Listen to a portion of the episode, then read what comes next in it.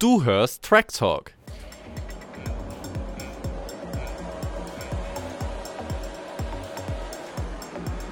It's lights out and away we talk.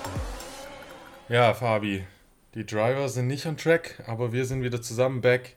Klingt nach einer billigen Rapline, ist aber einfach mal der billige Einstieg für die heutige Folge. Ich grüße dich. Ja, einen wunderschönen guten Tag. Ich freue mich, back zu sein und egal wie billig, teuer, kreativ der Einstieg ist, wenn ich ihn von dir höre, ist er wunderschön. Also es macht mich glücklich, dich hier wieder zu sehen und zu hören vor allem. Das freut mich. Direkt wieder Honig ums Maul geschmiert bekommen. Zum Einstieg in eine Folge, nachdem ja lange nichts kam, nachdem wir eine unfreiwillige Frühjahrspause machen durften. Genau, äh, du hast es ja eben auch schon angesprochen gehabt äh, in deinem kleinen äh, Morning Briefing. Da habe ich dich natürlich hängen lassen. Äh, es tut mir sehr leid, das hat nicht mehr in die, ja, in die Planungen reingepasst und dann äh, ja, war ich verhindert. Äh, ich versuche, dass das eben ein einmaliges, trauriges Erlebnis bleiben muss. aber genau, du hast es schon angesprochen, die Regenfälle Imolas, äh, der Emilia Romagna, ähm, die sind der Formel 1 äh, zuvorgekommen und haben das ganze Land so etwas unter Wasser gesetzt. Und dann war es, äh, denke ich, auch richtig zu sagen, der Grand Prix ist abgesagt. Absolut. Also, ich meine, du hattest ja auch eine gute Ausrede, um mal äh, ausnahmsweise eine Folge nicht mitnehmen zu können. Ich habe mir zumindest das Handelsblatt Morning Briefing als Vorlage genommen, um zu sagen, wir wollen ja unsere Kur für die Ohren irgendwie beibehalten. Und deshalb gab es eine kurze, sehr kurze Version für unsere Verhältnisse an Briefing für den Monaco Grand Prix, der jetzt auch schon wieder in den Büchern steht und ähm, in meinen Augen ein sehr verhaltener Monaco Grand Prix war. Zumindest über weite Teile des Rennens, wenn ich mal so viel spoilern darf. Ja, ich glaube, da werden wir jetzt dann später nochmal drüber reden, deswegen da will ich jetzt vielleicht noch gar nicht zu viel vorwegnehmen. Ich finde die These nämlich ganz interessant, weil ich nämlich sagen würde, es ist vielleicht ein verhaltener Grand Prix, aber das für Monaco würde ich eher streichen, aber da können wir uns später sonst auch nochmal streiten drüber. Ähm, ja, ich meine, also gerade über weite Teile. okay, also, ja, dann, dann ähm, kommen keine, keine Startkollision. Ähm, ich habe in meinem Morning Briefing auch davon gesprochen. Äh, mein Hot Take war vier Safety Car Phasen. ich erinnere mich an keine einzige, wenn ich mir das Rennen anschaue. Ja, ich mich ähm. tatsächlich auch nicht. Und ich weiß gar nicht, gab es das schon mal? Boah, das ist eine gute Frage. Da, da darfst du uns doch nicht reinreiten, Fabi. Das ist doch, da wirken wir doch jetzt unprofessionell. Ja, äh, wir können, können die Hörer draußen mal einen raushauen. Ob es das schon mal gab oder nicht. Oder bist du schon auf Recherchetour? Ich bin schon auf Recherchetour. Allerdings äh, dauert das anscheinend gerade noch ein bisschen. Ich weiß nicht, hast du es mitbekommen? Die, ähm, also du meintest gerade, du hast kein Safety Car mitbekommen. Teilweise, ich glaube, es waren die englischen Kommentatoren, die haben nicht mal mitbekommen, dass Fahrer ausgeschieden sind. Ähm, auch ganz amüsant. Und irgendwann wurde äh, Lance Stroll beim Laufen gesehen. Ja, das habe ich gar nicht mitbekommen. Also ich habe, ähm, muss gestehen, ich war ja selber nur so mit einem Auge beim Rennen immer.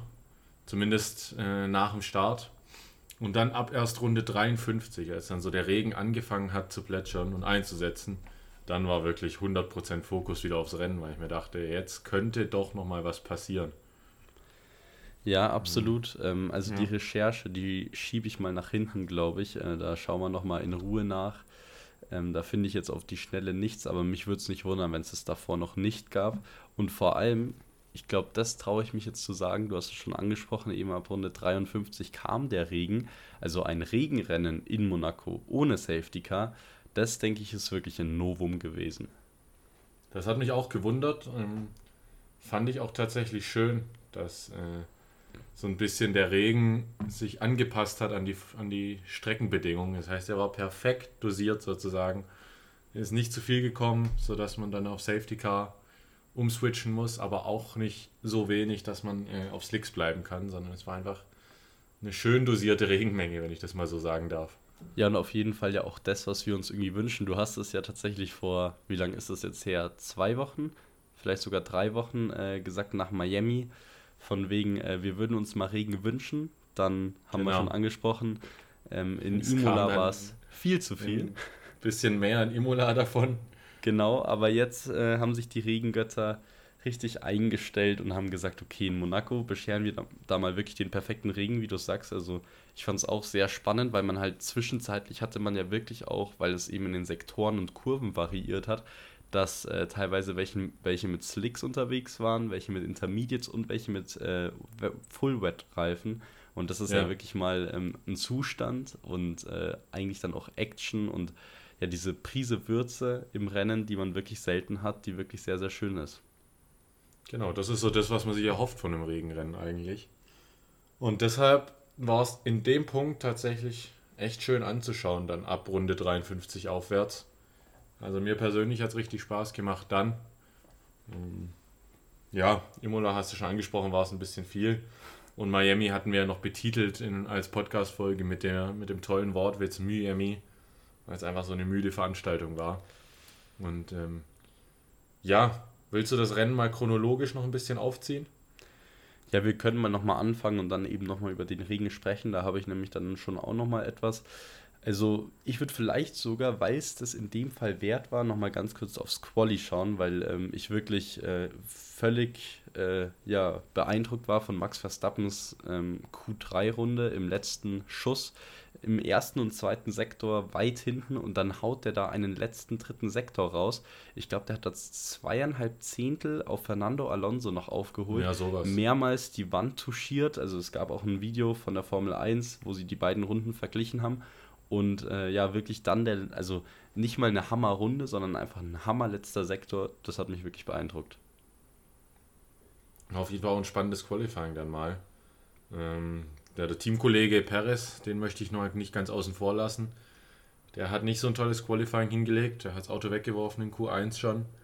Ähm, ja, leider ein bisschen für die Gesamtwertung, beziehungsweise für die Spannung in der WM. Aber wie gesagt, Verstappen, Alonso, das war ein heißer Ritt, gerade von Verstappen im letzten Sektor Q3 auf seiner finalen Runde. Und auch Ocon sollte man lobend erwähnen, der einfach ähm, das Auto auf die 4 gestellt hat und dann auf die drei vorgerückt ist, nachdem Leclerc eine drei, Platz, äh, drei Startplätze nach hinten versetzt wurde. Ja, genau. Das heißt, man hat im Qualifying auch schon mal das wieder geklärt von dem, von dem Fluch Leclercs in seiner Heimatstadt, in seinem Heimatland, in seinem Geburtsort Monaco. Das soll bis dato einfach noch nicht sein. Äh, diese drei Plätze Gridstrafe natürlich sehr bitter in Monaco. Aber äh, ja, genau, du sagst es. Äh, ein sehr, sehr spannendes Qualifying. Und dann, du hast es gerade eben auch schon angesprochen, ein Rennen, was erstmal meiner Meinung nach eben gut zu Monaco passt, vielleicht eben sogar ein bisschen zu verhalten wirkte. Ein Start mehr oder weniger ohne große Komplikationen, teilweise ein bisschen Gerümpel und ein bisschen, ja, haben sich die Fahrer schon ein bisschen schwierig angestellt. Also ich erinnere mich da vor allem eben an die Szene von, von Lance Stroll äh, in der Löwskurve, müsste das ja sein, die Schikane. Ja ähm, da würde ich ihm tatsächlich gar nicht so viel, so viel Schuld zusprechen, aber eben ja äh, ein bisschen unachtsam der anderen Fahrer, dass die da den einfach mal eingequetscht haben. Und da ging schon ordentlich zu, aber letztendlich alle Autos stabil geblieben und alle erstmal gut durchgekommen. Auf jeden Fall, also gerade so nach hinten raus hat sich da ordentlich gestaut in der Löbkurve. Ähm, ich habe da den Perez gesehen, der ja von hinten gestartet ist der ist da gefühlt mit, nicht, nicht nur gefühlt, sondern auch reell mit 20 km/h kurz, kurz gestanden, beinahe oder 12 km/h um die Kurve gefahren, einfach weil der Stau so extrem wurde zwischenzeitlich. Äh, was auf anderen Strecken dann tatsächlich so nach Runde 3, 4 ist, dass dann Platz 1 bis 20 wirklich 20 Sekunden sind, war in Monaco schon nach Runde 1 gegeben. Ja, genau. Ich glaube, da die Löwskurve, die hätten wir auch mitfahren können in dem Tempo. Ich glaube, das hätten wir auch geschafft. Ich denke, das hätten wir. Und da brauchst du auch kein Formel-1-Auto wahrscheinlich. Vermutlich. Da reicht, dir, da, da reicht dir das klassische Fiat Cinquecento, um einmal genau. schön gemächlich um die Kurve zu driften. Ja, oder das Fahrrad oder das Bobbycar. Also irgendwie hätten wir es hinbekommen. Ja, es gibt ein ganz schönes Instagram-Video, ich weiß nicht, ob du es kennst, wo jemand einfach viel zu schnell durch diese Löbkurve fährt, aber im normalen Straßenverkehr in Monaco und dann sein Auto auf den Bürgersteig kippt. Also das ist halt wirklich auch so eine Knutschkugel, so ein Fiat Cinquecento. Mit dem fährt er bergab in die Löwkurve und liegt auf einmal halt seitlich auf dem Bürgersteig. Ja, und ich, ich weiß gar nicht, lag er auf dem Bürgersteig oder waren da, waren da nicht zum Glück eben so Sicherheitspoller, weil sonst wäre das, glaube ich, schlechter geendet. Also genau, eigentlich eine lustige Szene, aber da sollte man aufpassen. Ja, ich, ich habe es nicht mehr genau im Kopf. Ich weiß nur, dass er gekippt ist und dann einfach Absolut. mal quer lag. Also das die Aerodynamik der Formel 1 Autos zeigt da, was sie kann. Genau, ich glaube, ähm, wobei ich nicht weiß, ob die Formel 1 Autos nicht vielleicht langsamer sind als er, der damals mit seinem Fiat um die Kurve geschossen ist. Das stimmt, der ist da gut reingeschossen, ja. Also äh, zumindest einen Bremspunkt hat er verpasst. Also dann können vielleicht ja. die Fahrer ja was, was er nicht konnte. Ja, genau. Also könnte auch Leclerc gewesen sein. Den Fahrer kann man bis heute nicht identifizieren. ja, genau. Ja, und dann ähm, ging das Rennen eigentlich eben so vor sich hin. Ähm, ganz wichtig natürlich einfach immer die, die Track Positions, deswegen oft auch Boxenstops ein bisschen rausgezögert, wobei direkt am Anfang gab es natürlich schon ein paar. Ähm, ein paar Fahrer haben sich nicht so wirklich gut angestellt. Äh, Habe ich jetzt mal im Kopf äh, natürlich Perez war es, glaube ich. Ja. Ähm, Science ist äh, Science einmal hat sich hat verbremst auf die Hafenschikane, genau. Genau, im Ocon draufgefahren.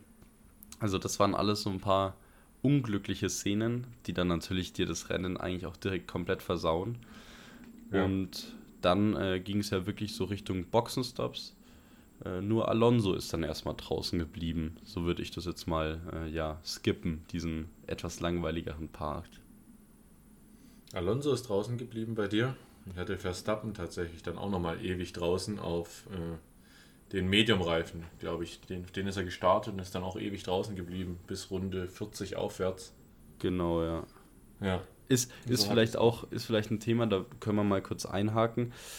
Die Reifen sind halt schon irgendwie dann ein bisschen, tragen jetzt nicht zur Spannung bei, weil wie du eben sagst, mit Mediums 40 Runden und mehr fahren, sollte das so sein oder würdest du dir da dann vielleicht wünschen, dass wenn man nicht mal die härtesten Reifen drauf hat, dass man dann schon ein bisschen früher an die Box kommen sollte?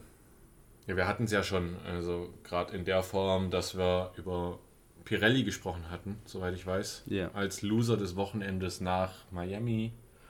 Äh, einfach weil diese stupiden Einstoppstrategies wirklich ermüdend sind zu schauen. Ähm, Monaco würde ich da jetzt vielleicht ein bisschen ausklammern. Ich bin ja jetzt auch kein Experte, aber Monaco würde ich da jetzt, da kann ja so ein Mario Isola von Pirelli mehr sagen. Ähm, aber Monaco ist vielleicht gar nicht so im Wettbewerb drin in Sachen Reifen, einfach weil es eine ganz andere Streckencharakteristik ist. Das stimmt, ja. Ähm, Vom Verschleiß. Genau, bin ich jetzt mal wieder gespannt. Ja, können ja, wir sind ja morgen wieder an unseren Mikrofonen dran und äh, bereiten unser, unsere Preview für Spanien vor.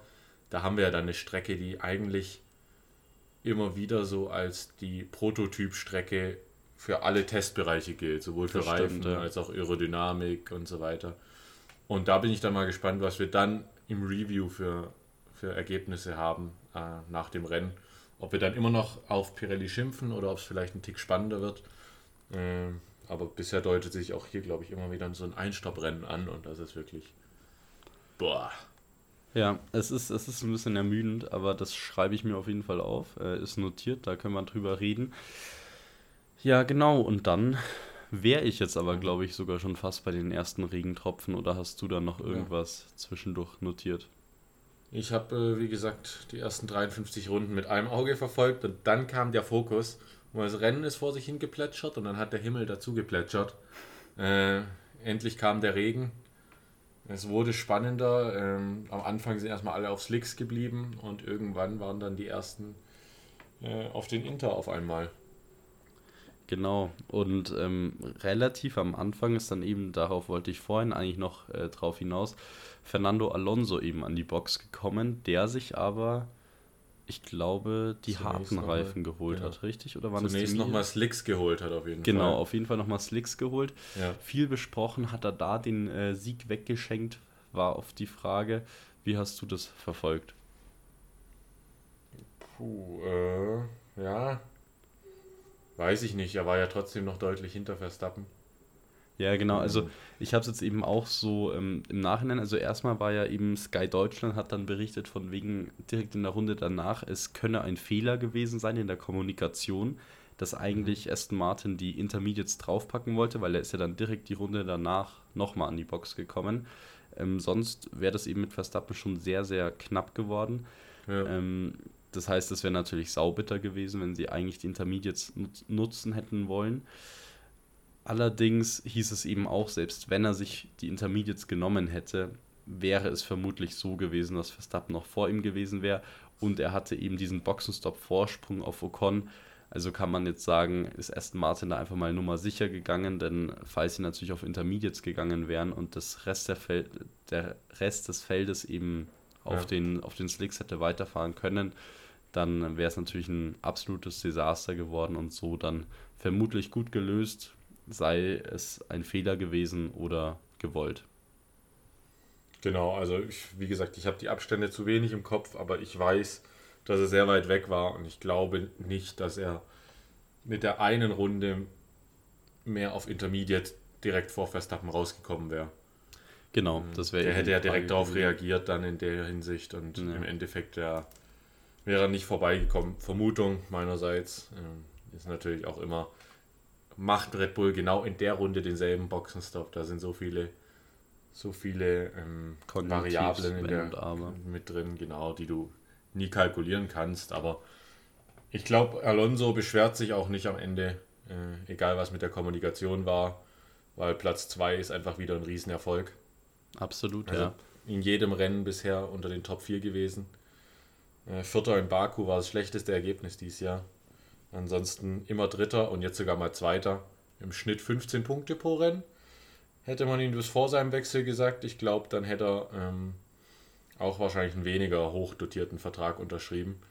Einfach ähm, weil, die, weil die Erfolge gegeben sind, endlich bei Aston Martin. Ja, tatsächlich eine gar nicht so steile These deinerseits. Also das glaube ich auch. Und so langsam mausert er sich ja wirklich jetzt vielleicht dann sogar zum Hauptkonkurrenten, weil du sagst, es ist ein bisschen wie bei Mercedes im letzten Jahr. Also er ist noch weit weg von den Red Bulls, vor allem eben von Verstappen aber er, er holt eben die Punkte einfach komplett konstant. Und es war im, im vergangenen Jahr auch so, dass Mercedes eigentlich immer nie so wirklich jetzt im Rampenlicht war, aber irgendwann war dann eben George Russell doch auch vorne mit drinnen, weil er eben ganz kontinuierlich seinen dritten, vierten Platz immer geholt hat, keine, ja, keine DNFs gehabt hat. Mich. Und ähm, ja, wenn Sergio Perez, du hast es eben vorhin schon angesprochen, wenn der so weitermacht und dann eben Probleme hat, dann ist Alonso ganz schnell Zweiter. Und äh, ja, auch Verstappen kann, wenn es dann irgendwie ganz schnell schief geht, äh, da vielleicht auch noch irgendwie in Gefahr kommen. Das heißt, ich würde einen Alonso mal ja vielleicht als Hot Take, dass er noch in den Meisterschaftskampf einsteigen kann. Ja, du hattest mal so ein Hot Take in Baku, ne? Dass er dann die WM-Führung übernimmt, weil genau, ja. Red Bull irgendwas passiert. Ähm, jetzt sind es tatsächlich leider aufgrund der Spannung schon 51 Punkte zu Verstappen. Ist schon einiges, 12 Punkte ja. zu Perez. Also Verstappen kann sich zwei Aussetzer erlauben. Und zwar komplette Blackouts und wäre trotzdem noch vorne, sofern Alonso nicht mit schnellster Rennrunde gewinnt jeweils. Ähm, ja. Und, und Red Bulls Form lässt jetzt nicht vermuten, dass ihre, dass ihre Stärke auf einmal abreißt. Genau, ich hatte es in diesem Briefing kurz besprochen. Also am Anfang des Wochenendes spricht ein Verstappen davon, ja, man muss, man muss so ein bisschen die Balance des Autos finden und das schafft dann dann einfach jedes Mal ähm, aufs Neue, hm, ob es jetzt der Mix ist, ob es jetzt mehr am Auto liegt, mehr am Fahrer. Ähm, auf jeden Fall schaffen sie es, egal wie. Sie schaffen es bei Red Bull, zumindest bei Verstappens Seite, das Auto perfekt einzustellen zum richtigen Zeitpunkt. Und dann schaffen sie es nicht nur konkurrenzfähig zu sein, sondern außer Konkurrenz vorne wegzufahren. Ähm, und ja. genau, äh, ist schön, dass wir jetzt so eine Folge haben, die jetzt, wo die letzte Folge eine Weile her ist. Das Einzige, was wir zwischendrin gemacht hatten, war so ein, so ein kleines Wer wird Millionär, was noch folgen wird, kleiner Spoiler. Aber man kann sich auf ziemlich viel jetzt beziehen, was wir schon besprochen hatten. Und unter anderem beziehe ich mich jetzt gerne auf die Statistik, die ich hatte. 16 der letzten 17 Rennen hat Red Bull gewonnen. Äh, ich weiß gar nicht, wie lange das schon her ist, aber inzwischen kommen wir ja, glaube ich, knapp an die 19 der letzten 20 Rennen.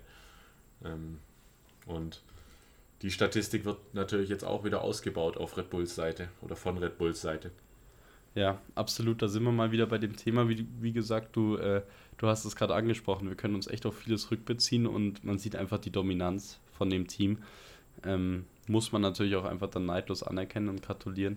So ist es nun mal. Aber ähm, vielleicht können wir gespannt sein, wie es jetzt in Barcelona, Spanien wird. Wie du vorhin schon gesagt hast, da reden wir ja noch drüber. Ich bin mal sehr gespannt. Ja, also schade ist es allemal, dass es natürlich nicht spannend ist in Sachen WM-Kampf, stand jetzt. Ähm, letztes Jahr war es in der vor der Sommerpause noch richtig, richtig heiß zwischen Ferrari und Red Bull und hat sich dann nach der Sommerpause aber ziemlich kristallisiert in Richtung Red Bull. Vielleicht haben wir es dieses Jahr mal andersrum ähm, zu wünschen. Auch, also möglich, ja. Auch möglich. Ist, äh, ähm, wir wollen mal noch nicht den Kopf in den Sand stecken hier. Genau. Wir hauen immer so drauf auf die Spannung und so weiter, aber ja, mal schauen, was kommt. Ja, kommen wir mal nochmal zurück zum Rennen, was ich eben vorhin noch mit dem Regen sagen wollte, was ich echt spannend fand. Also ich finde, das ist immer super schön zum Anschauen. Ähm, es ist zum Glück nichts passiert, groß.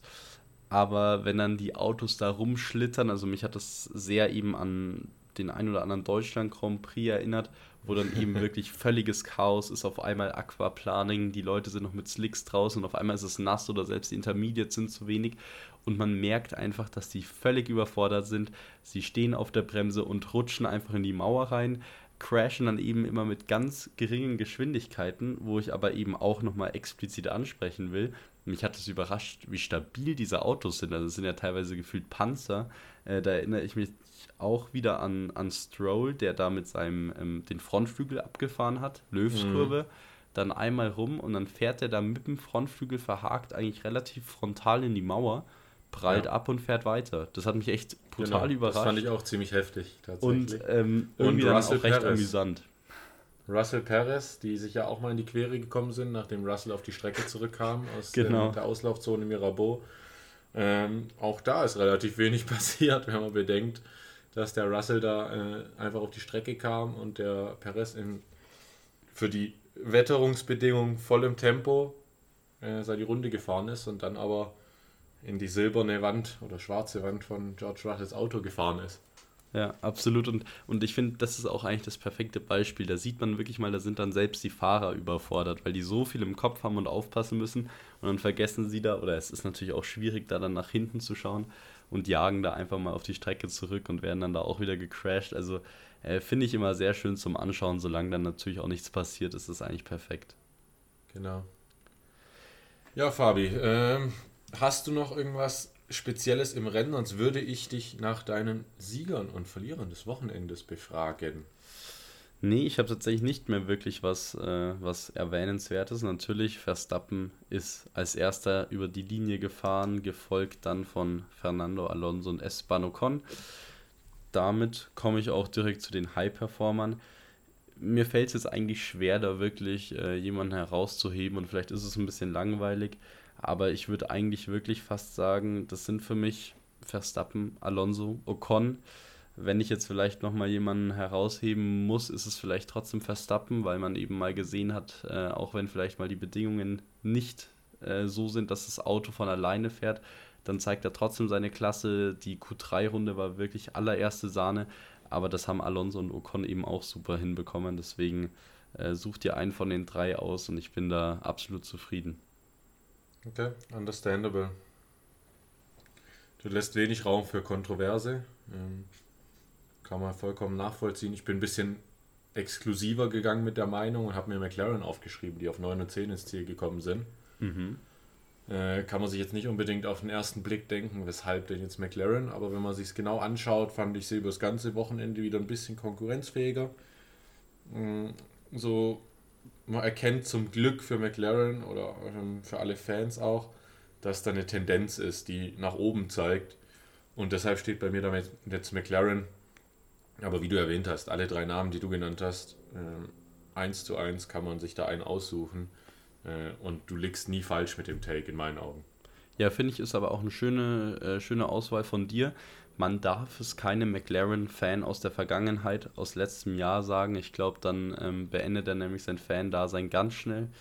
Aber für dieses Jahr ist es ein Aufstieg und das ist ja das Wichtigste. Genau. Dann erzähl Verlierer. mal, wen du als Low-Performer hast. Slow Performer. Äh, da bin ich diesmal obvious gegangen und habe äh, die Teamkollegen der ersten beiden Positionen genommen. Perez und Stroll. Und ähm, tatsächlich, wenn ich mir jetzt spontan Gedanken mache, kannst du auch noch, und wenn es sein soll, Pierre Gasly dazu reinhauen.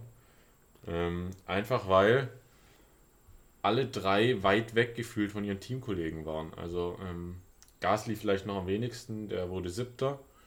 Äh, nichtsdestotrotz finde ich, alle drei haben sich ordentlich abkochen lassen. Also Stroll, der ist schon das ganze Jahr, dem das schon das ganze Jahr nachgesagt wird, zu Recht, dass er einfach nicht auf dem Niveau fährt, wo er fahren sollte. Das beste Rennen in meinen Augen war sein Rennen in Bahrain, wo er mit einem äh, gebrochenen Handgelenk gefahren ist. Absolut, ja. Perez, äh, mal wieder ein klassisches Sergio Perez solchen Wochenende, die er ab und zu einfach drin hat, komischerweise. Kenne ich aber auch noch von Valtteri Bottas früher, der das auch immer mal wieder hatte. Ähm, und ja, Pierre Gasly hat einfach ja, nicht das Wochenende gehabt wie der Teamkollege, ob es jetzt äh, vom Setup bedingt war und, oder was anderem, das kann passieren. Den so nur zur Hälfte mit in die Auswahl nehmen. Ja, gehe ich auch absolut mit. Ähm, du hast es sogar genauso formuliert, wie ich es mir aufgeschrieben habe. Äh, die Teamkollegen waren es. Ähm, also eben auch für mich jetzt eben ganz klar Stroll per Perez.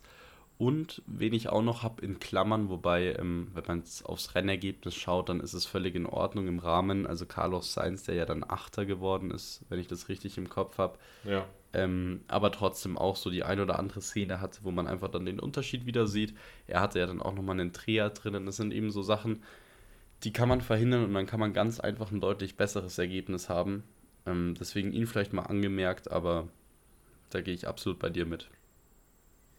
Ja, Sainz aber immer noch sechs Punkte vor Leclerc immerhin in der Fahrer-WM. Absolut, ja. Ja, ich möchte mir noch ganz kurz selber auf die Schulter klopfen. In meinem Morning Briefing hatte ich erwähnt, vier Safety-Car-Phasen, dafür klopfe ich mir nicht auf die Schulter.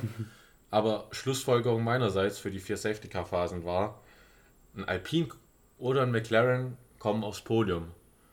Aufgrund dieses Chaos-Renns ähm, lag jetzt gar nicht am Chaos in der Form, dass ein Alpine aufs Podium kam, äh, sondern einfach selbst erarbeitet und verdient von der, anhand der Leistung.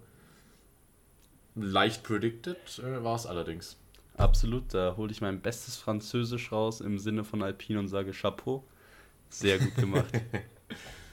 merci, merci. Oh, très bien. wir ja. bleiben bei Deutsch. Wir bleiben bei Deutsch, das können wir besser. Und, und kommen äh, wir noch zum Race-Rating, oder? Ja, genau, packen jetzt noch das Race-Rating aus und dann Monaco können wir dann lochen und abheften in den Ordner, würde ich sagen, oder? Absolut, so schaut's aus. Was hast du denn? Wie hat dir das Rennen gefallen? Ja, ich möchte noch ein bisschen, ähm, wir brauchen noch ein bisschen Reichweite, Fabi. Und äh, mit Kontroverse reicht man mehr Reichweite als mit Konformität. Ähm, zwei von zehn. Hartes Haut drauf, aber einfach dem bedingt, weil ich anhand der ersten 53 von 78 Runden hätte ich eine 0 von 10 vergeben. Äh, das Einzige, was mich dann nach oben gepusht hat, war der Regen. Äh, aber auch der hat nur für Ausrutscher gesorgt, hat nicht für Überholmanöver gesorgt, es sei denn, der Vordermann hat einen Fehler gemacht. Und dementsprechend, sorry, 2 von 10. Monaco jedes Jahr aufs Neue schön anzuschauen. Von dem, was drumrum ist, was während der Strecke ist. Schönes Wetter meistens, außer jetzt die letzten 25 Runden. Aber Rennaction leider äh, nicht gegeben. Daseinsberechtigung nur aufgrund von Tradition sei mal dahingestellt.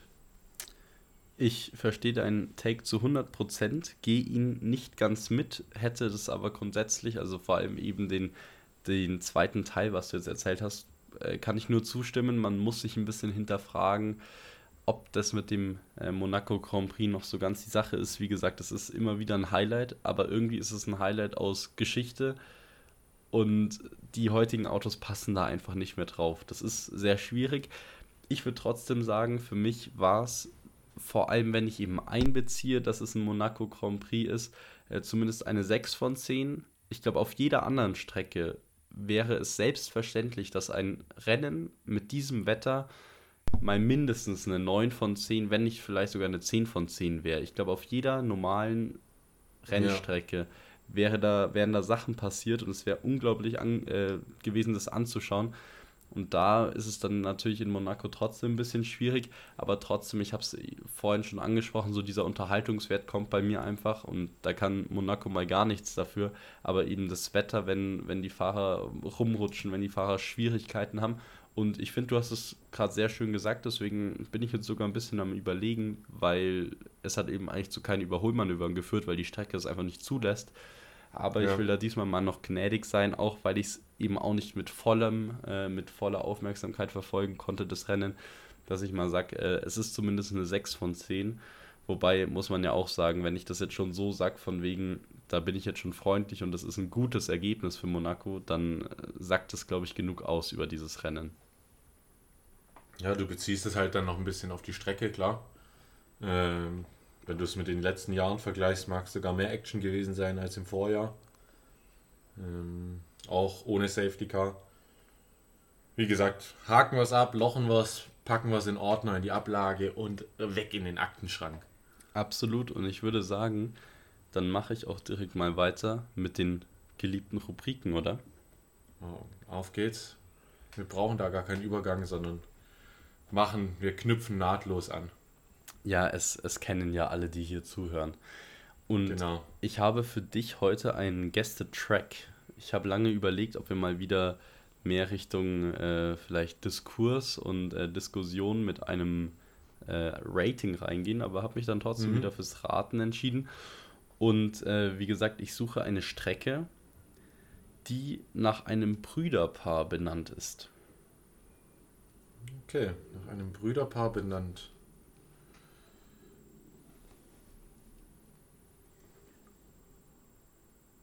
Ah, Da fällt mir nur eine ein.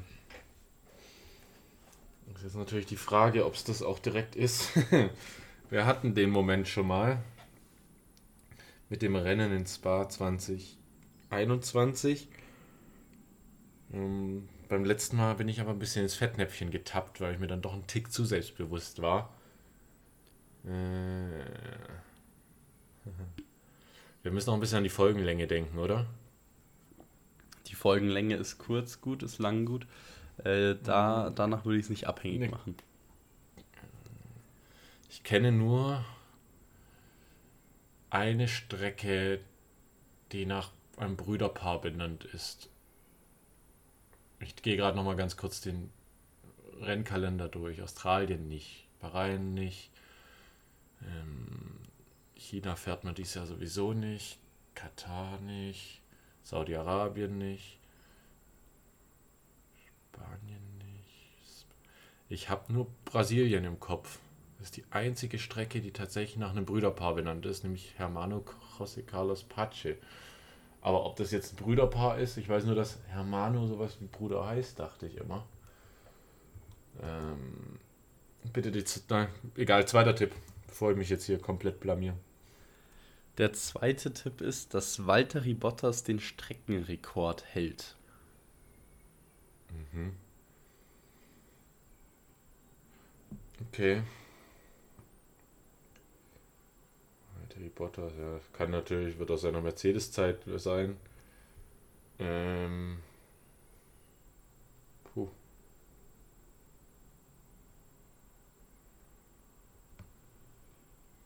Also es kann natürlich jetzt, können natürlich viele der nächsten folgenden Strecken sein, die da jetzt kommen. Ähm, Nochmal ruhig weiter. Das erste Formel-1-Rennen auf dieser Strecke wurde 1953 ausgetragen. Okay. 1953.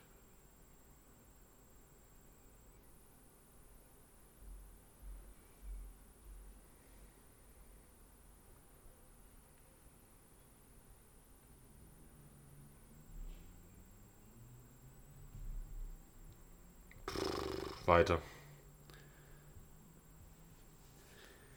Die Strecke hat lagetechnisch ein ganz besonderes Merkmal, welches die Autos häufig herausfordert. Lagetechnisch ein besonderes Merkmal.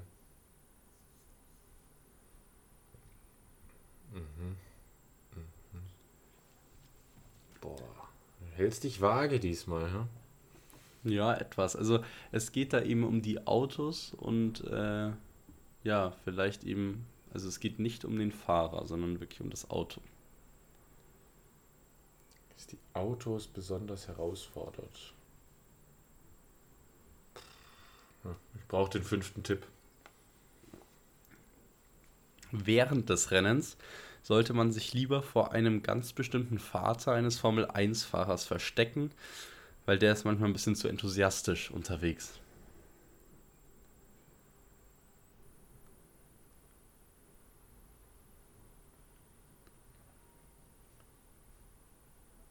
Ah, okay, okay. Krass. Wusste ich gar nicht. Ja, José Hermano heißt das. Nee. Es geht um Mexiko mit ziemlicher Sicherheit, nehme ich an. Und Sergio Perez Vater, oder? Absolut richtig, ja, genau. Ja. Und die Höhe war das, das Merkmal, was den Autos zu schaffen macht. Genau, ja. Also du hast recht, okay, es, ist ja. ein, es ist ein bisschen vage, aber für mich war es dann eben so, entweder ähm, das ist so ein, so ein Ding von wegen, du findest es direkt raus oder es springt dir in, in den Kopf rein oder es ist ein bisschen schwierig. Mhm. Und genau, Okay, die stark. Strecke ist eben benannt, also Autodromo Hermanos Rodriguez, also eben die Brüder Rodriguez. Okay. Ich Ja. habe gerade mal parallel schon geschaut, weil ich eben überrascht war. Ich habe eben gedacht, jetzt hast du es direkt, aber habe von deinem Spanisch, um ehrlich zu sein, nicht so viel gehalten. Deswegen dachte ich mir, okay, das Mhm. hast du jetzt nicht unbedingt im Kopf, dass das eben die Hermanos Rodriguez sind. Die Strecke in Brasilien, in Interlagos, heißt Autodromo José Carlos Pache. Ah ja, okay. Also äh, nicht ja. ganz, aber ich habe, du hast mich am Anfang ins Schwitzen irgendwo. gebracht. Irgendwo ein Dreher war da drin, ja. Nee, Aber- aber die Region war fast richtig. Ja. Es ging äh, zumindest beides nach Südamerika oder Mittelamerika diesmal, ja. Absolut. Respekt, gut gemacht. Puh, konnte ich mir gerade noch den Kopf aus der Schlinge ziehen, äh, weil auch nach dem fünften Fakt war ich mal ganz kurz äh, ziemlich rutschig unterwegs und nicht mit hundertprozentiger Überzeugung und Sicherheit, wie es eigentlich sein sollte. Hattest du nicht direkt das Kopf, äh, den Kopf von, von Peres Vater vor Augen? Nee, ich musste tatsächlich nachdenken und dann äh, sind mir aber die Bilder doch irgendwie in den Kopf gekommen. Ja, sehr gut. Krass. Hast es ja noch Stark. gut gerettet, gerettet und bravourös gelöst hier. Ja. Ich bin glücklich und zufrieden, auch wenn es fünf Hinweise bedarf hat. Dann erzähl mal, was du vorbereitet Passt. hast. Wir haben, wir bleiben in der Kategorie Guess. Ich bin jetzt gerade ein bisschen wuschig im Kopf, äh, einfach weil ich, weil ich kurz geschwitzt habe und äh, ziemlich lange auf dem Schlauch stand. Aber wir bleiben in der Kategorie Guess. Bei dir ganz klassisch der Oldschool Vibe Guess the Driver und ich habe zwei hier vor mir auf meiner tollen Word-Datei. Ich weiß nur nicht, ob wir das eine nicht schon mal gemacht haben. ähm, das weiß ich nicht mehr. Ah, egal, ich mach's dir jetzt und wenn, schon, wenn wir es schon hatten, dann springe ich einfach zum nächsten, okay? Machen wir so. Passt. Erster Hinweis. Ich wurde in einem Dorf namens Martina Franche geboren. Ich glaube, das hatten wir noch nicht. Und ich Oh, glaube, da kannst du direkt mal den zweiten machen.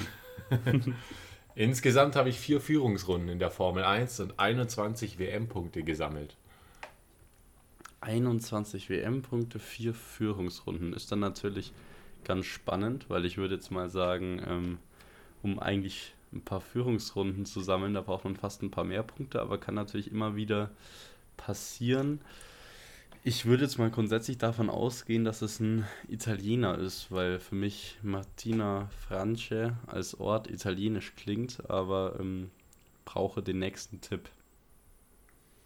Ja, der geht zumindest mit deinem Italien-Bezug ein bisschen konform. 2017 war ich nämlich dritter Fahrer bei Ferrari. 2017 dritter Fahrer Italiener. Ich glaube, dann kommt es schon recht gut hin. Weil ich hatte gerade, ich habe überlegt, wer war denn in letzter Zeit italienischer Fahrer und da ist mir jetzt direkt Antonio Giovinazzi in, in den Kopf gekommen. Ich muss jetzt zwar sagen, mir fällt gerade nicht ein, wann er eine Führungsrunde gesammelt haben soll. Aber dass er bei Ferrari war 2017, das kommt zu 100% hin ähm, als dritter Fahrer. Deswegen glaube ich, würde ich mich da einfach gleich mal trauen und sagen, das ist Antonio Giovinazzi. Absolut. Korrekt.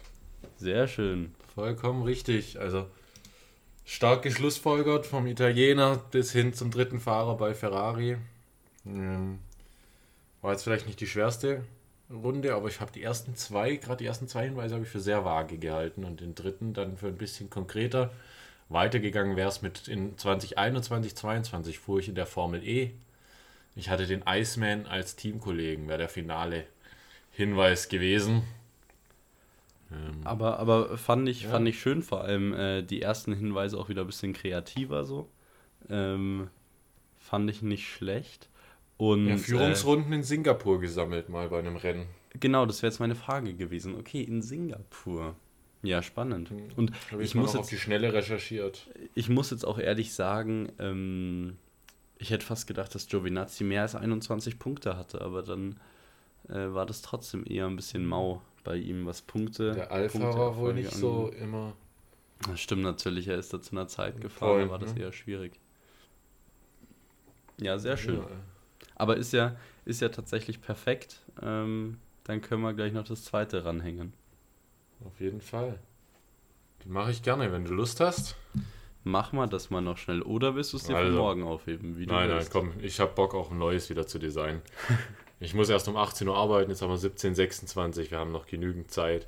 Ja, ähm, passt für mich auch. Dann müsste ich auch fertig sein, aber das kriegen wir hin. Also, ab geht die Party und die Party geht ab. Gäste Driver Teil 2. Mein bestes WM-Ergebnis ist zweimal der vierte Platz. Also Endergebnis dann? Genau. Okay. Habe ich wahrgenommen. Mein letztes Formel 1-Team war Toyota. Toyota, okay, das heißt, wir bewegen uns wieder ein bisschen weiter zurück in der Zeitspanne. Vielleicht ein ähm, bisschen in die Historie gedacht, ja.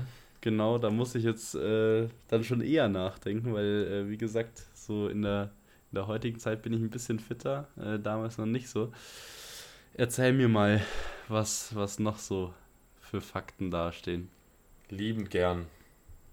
Von 2008 bis 2012 war ich DTM-Fahrer. Kommt ein bisschen mehr in deine Zeitspanne, aber halt DTM und nicht Formel 1. Ja, also tatsächlich habe ich jetzt, glaube ich, zwei im Kopf. Ich bin mir ziemlich sicher, dass es zwei deutsche Fahrer gibt, die bei Toyota gefahren sind. Das müsste einmal Timo Glock gewesen sein und Ralf Schumacher. Bei Timo Glock weiß ich auch, dass er natürlich DTM gefahren ist. Ralf Schumacher war, glaube ich, auch schon mal in der DTM aktiv. Das weiß ich wegen David Schumacher als sein Sohn, der ja äh, jetzt ist. Und da habe ich schon mal was gehört von wegen, ja, Vater war natürlich auch. Muss aber ehrlich zugegeben, äh, zugeben, wirklich wahrgenommen habe ich das als Fahrer bei ihm dann nicht. Hm. Ich glaube, ich höre mir mal noch den nächsten Fakt an und hoffe, dass du jetzt nicht sagst, dass er TV-Experte ist. Der nächste Hinweis wäre, heute begleite ich die Formel 1 vokalisch. Wirklich? Ja. Wobei, jetzt fällt mir, jetzt, jetzt fällt mir gerade auf, ähm, was hast du gesagt, 2008 bis 2012 in der DTM? Genau. Naja, okay, dann äh, schließt sich Timo Glock ja eigentlich von selbst aus, weil äh, der ist da ja noch in der Formel 1 aktiv gewesen. Und äh, mit dem nächsten Fakt, der mir jetzt die hundertprozentige Sicherheit gibt, würde ich jetzt, glaube ich, mal auf äh, den Bruder von Michael Schumacher, den Onkel von Mick Schumacher, den Vater von David Schumacher, Ralf Schumacher tippen. Du kennst den ganzen Familienstammbaum. Da kenne ich mich ganz genau aus. Weißt du, wie die Frau heißt von Ralf? Ist es Cornelia Schumacher? Cora, glaube ich, heißt sie. Cora, Cora Schumacher. Schumacher. okay. Ich weiß nicht, ob, der, ob das nur ein Kürzel ist oder der ganze Name Cornelia ist. Aber Cora Schumacher. Äh, letzter Tipp wäre gewesen, meine Familie hat insgesamt 97 Formel 1 Siege. Das, das ist ein schöner Fakt. Das ist ein schöner Fakt, um auch eine Folge zu beschließen, glaube ich. Aufgeteilt ja. 91 Michael, 6 Stück Ralf. Ja. Und damit äh, wahrscheinlich die Stand jetzt erfolgreichste Formel 1 Familie aller Zeiten. Ja, genau. Wobei, eigentlich ja nicht wirklich, oder? Ja, wer fällt ja noch ein? Ja, der Hamilton natürlich ein bisschen drüber. Familie Hamilton. One Man. Da, One aber, da war es eine One-Man-Show tatsächlich mit 103 Siegen, soweit ich weiß. Ja, ich habe gerade nachgeschaut. Ich muss sagen, ich weiß es nicht auswendig, aber 103 Siege sind es. Ja, 103 Siege. Ich glaube, verteilt auf 103 Pole Positions auch oder 101. Das kann gut sein, ja, könnte hinkommen. Ja, und damit beschließen wir wieder eine Dreiviertelstunde, mein Lieber. Ja, auch da nochmal, äh, hat, mir, hat mir gut gefallen. Waren schöne Fakten und äh, umso mehr hat es mich gefreut, dass ich einen Fakt sogar selbst vorhergesehen habe, auch wenn er mir nicht so ja, viel geholfen Respekt habe, ja. Dein Giovinazzi fand ich, fand ich noch stärker. Ähm, ja, du hast ja schon gesagt äh, im Background, bevor wir hier die Mikrofone angeschmissen haben, dass du äh, vielleicht mal eine kleine Revolution in Sachen Kategorien hast. Immer gern her damit. Ich bin, ich bin auf jeden Fall heiß drauf äh, und überlege mir auch natürlich wieder was Schönes für morgen, ob es jetzt in den klassischen, in die klassische Richtung geht oder ob es mal wieder was, ob mir was Neues einfällt bis dahin. Man darf gespannt sein. Das machen wir und äh, dann hoffe ich, dass wir uns morgen in alter Frische wieder hören mit neuen Rubriken und neuen Fakten und ganz viel Vorfreude auf das Rennen in Spanien. Auf jeden Fall. Fabi, einen schönen Nachmittag. Den wünsche ich dir auch. Mach's gut. Ciao, ciao. Ciao, ciao.